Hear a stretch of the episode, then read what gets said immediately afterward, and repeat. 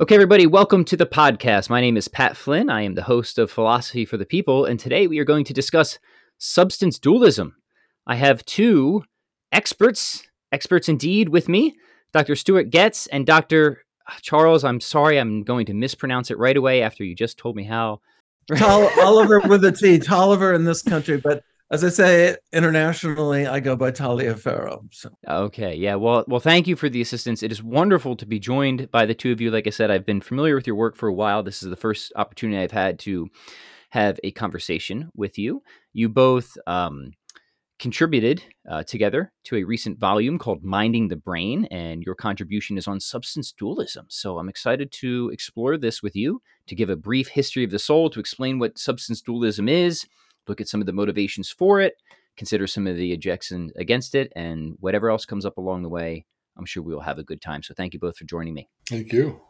So before we get into it, I'm sure it would be helpful to have just a brief introduction by way of biography for both of you. So Stuart, if you wouldn't mind, let's begin with you. I'd love to hear just how you got into philosophy in general, and specifically what brought you to philosophy of mind. Yeah, like many, I probably got initially interested in philosophy through philosophy of religion. Too many years ago now, I had a tutor, actually, that convinced me one couldn't do good philosophy of religion without doing philosophy of mind and what's called philosophy of action, which is questions about freedom, determinism, and rightly or wrongly, I believed him, and I got very interested in philosophy of mind and questions freedom of the will, and I ended up pretty much focusing on those issues, and only kind of in recent years have gone back more towards philosophy of religion. So it was largely a tutor who had a huge impact on me and persuaded me that I needed to do philosophy of mind and philosophy of action in order to do good philosophy of religion. Yeah, well, great. Sometimes you hear that when it comes to philosophy, to ask one question is ultimately to ask all the questions. That's so right. Yeah. You can't help but hop from one subject area to another. So great, very good. Charles, how about you? Well, I'll make this a little personal because the reason why I got into philosophy was I had three really dominating older brothers who were constantly exploitive. And what I found in philosophy as a teenager reading Will Durant's The Story of Philosophy, kind of a classic in the mid-20th century for beginners, was a context in which you had a non-sarcastic, non-big brother kind of exchange where people respected each other's views, the reasons for why they held them, and so on. So I got into philosophy as a kind of refuge from what I thought was unfair domination and so on. The reason why I got into philosophy of mind and philosophy of religion was largely late high school, early college, and then through my 36 years of teaching at Saint Olaf and before that at Notre Dame and elsewhere, is I found all the central issues that really mattered to me about right, wrong, the existence of the divine, the transcendent, whether it makes sense to think about God, the relationship with God, and so on. And then also environmental concerns. I taught it and published in environmental ethics for at least 20 years or so. And so my interest in ethics, the transcendent, and really the big questions is what really kept me and keeps me in philosophy. Yeah, well, that's wonderful. And yes, God and soul are certainly very big, important questions, ones that I try to think a lot about myself. So where I would like to begin with this conversation is actually following the structure of your article. You do a great job in this article giving a brief history of the soul. And I know you two have actually both co-authored another book called The Brief History of the Soul. I think this would be a good starting point. If one of you wouldn't mind taking the lead on this, obviously this will be the truncated version, but I think it would be helpful for the listeners to have this brief history of how thinking about the soul has developed through the history of philosophy. And then at some point, that'll, of course, bring us to the contemporary debate between dualists and non-dualists. So yeah, how's that sound? Well, I in terms of just ordinary people, I think Charles would agree with me here that most people, if not all, in some sense, have a very basic belief in a way that we are things or substances that are separate from our physical bodies. And what we know of, at least in the Western tradition, that some of the first people really to start and think about this, philosophize about this really kind of universal belief were the Greeks. And we find that the first person of whose work we have a lot, seemingly, is Plato. And Plato's student, Aristotle, also contributed a work on the soul. And when Christianity comes on the scene, you get Christians who are, on our telling of the story, I think, are already believers in the soul, but they access the Greek thought about the soul in order to try and explicate their own views. And in the tradition, the Christian tradition, you'll have largely followers of Plato, the Platonic line of thought, which largely comes down, I think, through Augustine and Descartes is a general but fair way to put it. And then the Aristotelian tradition, which its primary spokesman probably in the Christian tradition is Aquinas. When you get to Descartes, you have somebody who, although he tells us, I believe the beginning of the Meditations, he's going to basically use the word mind and soul synonymously.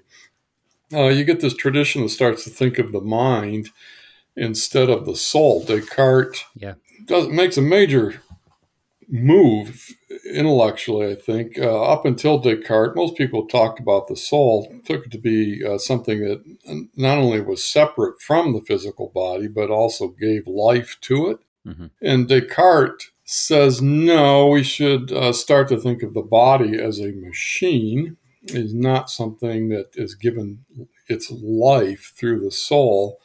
And so coming out of Descartes, he breaks that connection between the soul and the life-giving power that the soul bestows on the body. And people start thinking in terms of the mind more than the soul. Right. And it's only, I don't know, Charles, I think fairly recently where we're kind of seeing a resurgence among philosophers and theologians who want to talk about the soul and not think of it so much as something distinct from the mind, but it just is the mind, which Descartes actually said.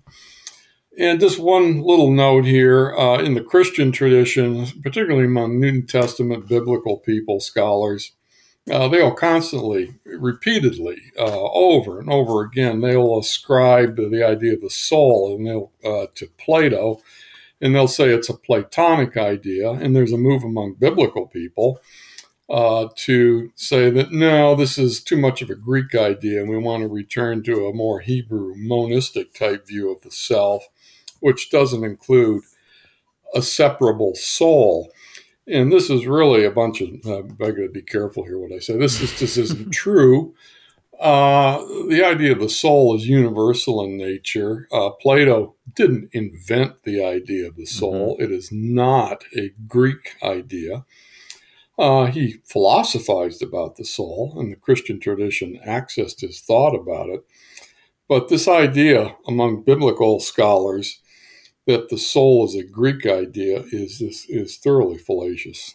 Yeah, I agree completely with what Stuart is saying, that people make the mistake of thinking that it was Descartes or Plato who began with the concept of mind or soul or substance dualism, but really it's been supposed that, certainly in Egypt and China and India and Sanskrit, you have a steady stream of at least an intuitive understanding of persons as something as more than the body. And in fact, the ritual practices of burying people with grave goods and so on suggest that even in Neanderthal times, there was the notion of the person as somehow more than their biological bodies.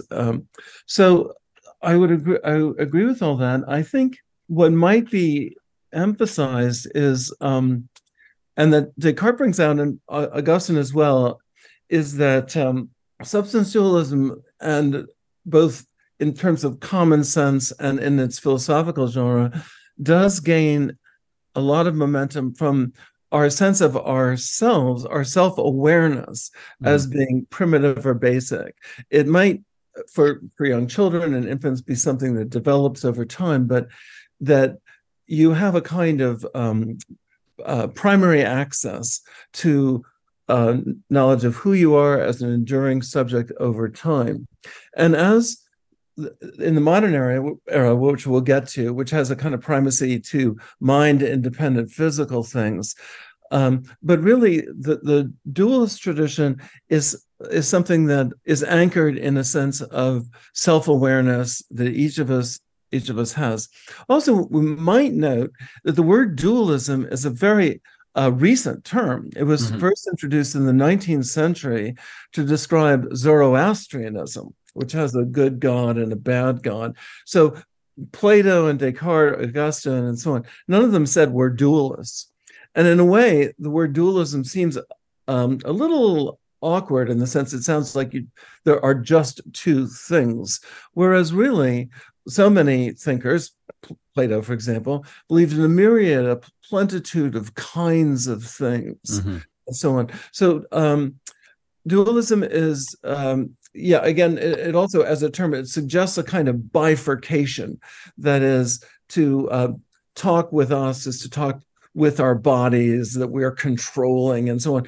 Whereas historically, whether for Plato, Augustine, this great tradition, there's an understanding, certainly Descartes held this, that you weren't in your body like a captain is in a ship.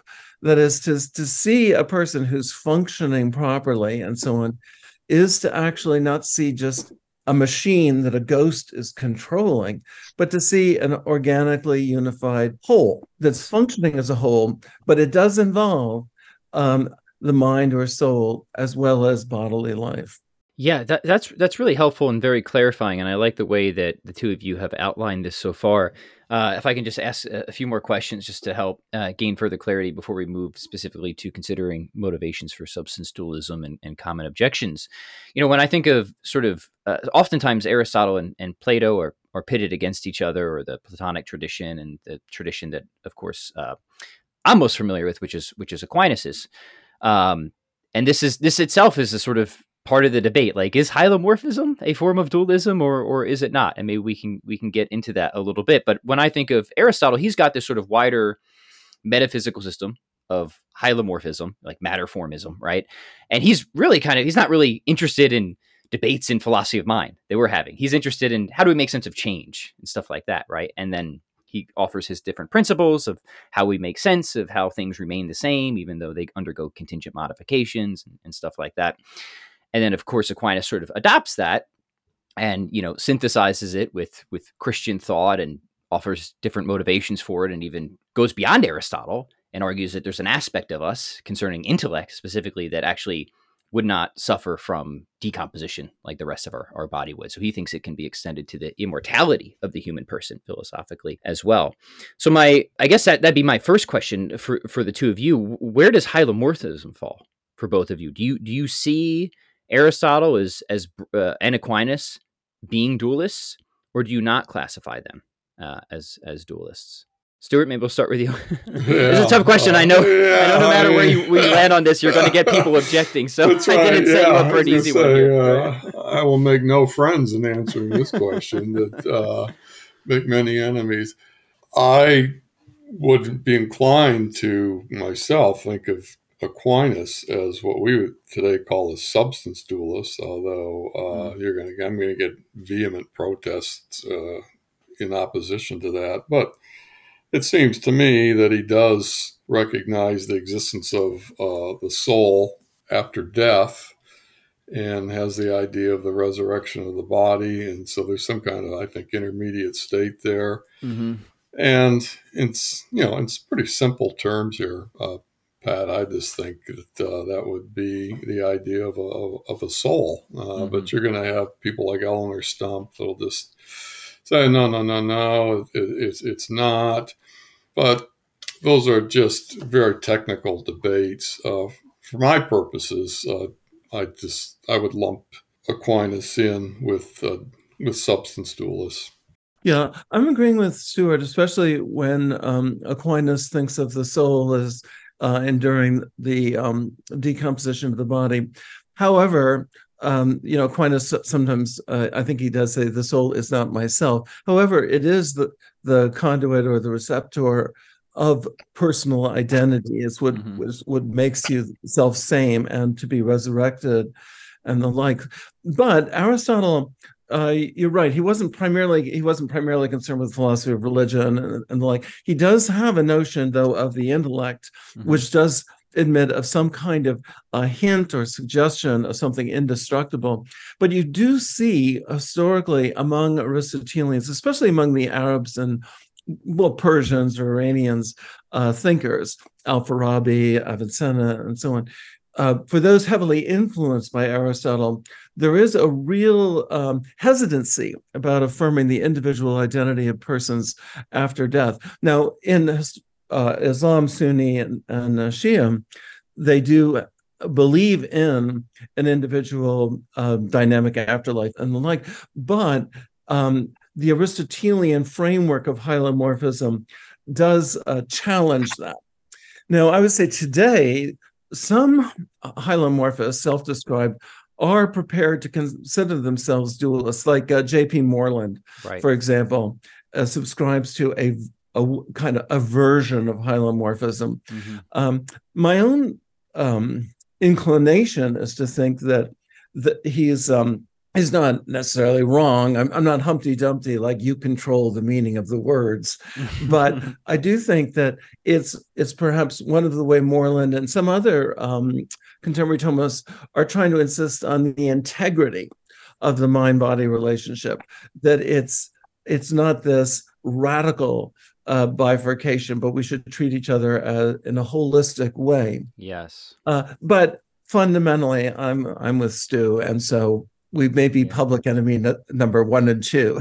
Yeah, well, you might be able to count me as number 3 there, because I'm inclined to go with you. You know, I think one of the important things to note here is yes, for Aquinas, the soul is the form of the body. It's that sort of organizing principle. Right. And sometimes when people think of substance dualism and the way you kind of describe Descartes' position, at least the popular understanding of it is not that, right? It is sort of still the ghost in the machine idea. Like we have two fundamentally different things, and one sort of inhabits and controls the other, but there's not that sort of deeper, unity. For Aquinas' theory, as I understand it, has really distinct principles, but these principles are deeply interpenetrating and irreducible to one another. But I'm with you in the sense that when I think about it, and many people following Aquinas do classify it as dualism. And I'm glad you brought up Dr. Moreland. He, of course, is a contributor to the Minding the Brain volume. And I just got his other new one on the substance of consciousness, which is very good as well. So, sorry, kind of a technical, in the weeds dispute there. But I think it's important for this conversation, because whatever we say going forward, I guess I'm curious how much of the motivations for substance dualism you think would apply to thinkers in the broadly Aristotelian camp, if that makes sense.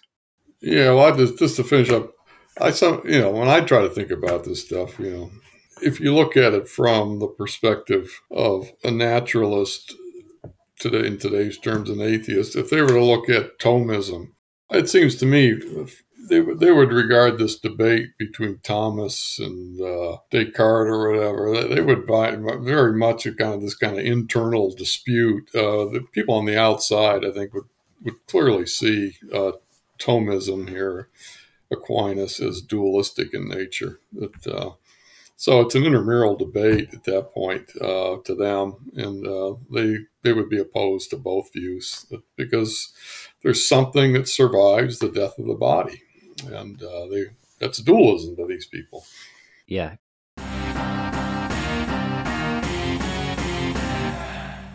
That's all we have time for today. Join us next time as we continue our discussion with Pat, Stu, and Charles. Thanks for listening, and until then, be of good cheer.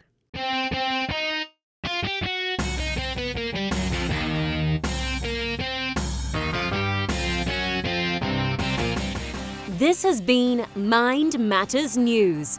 Explore more at mindmatters.ai.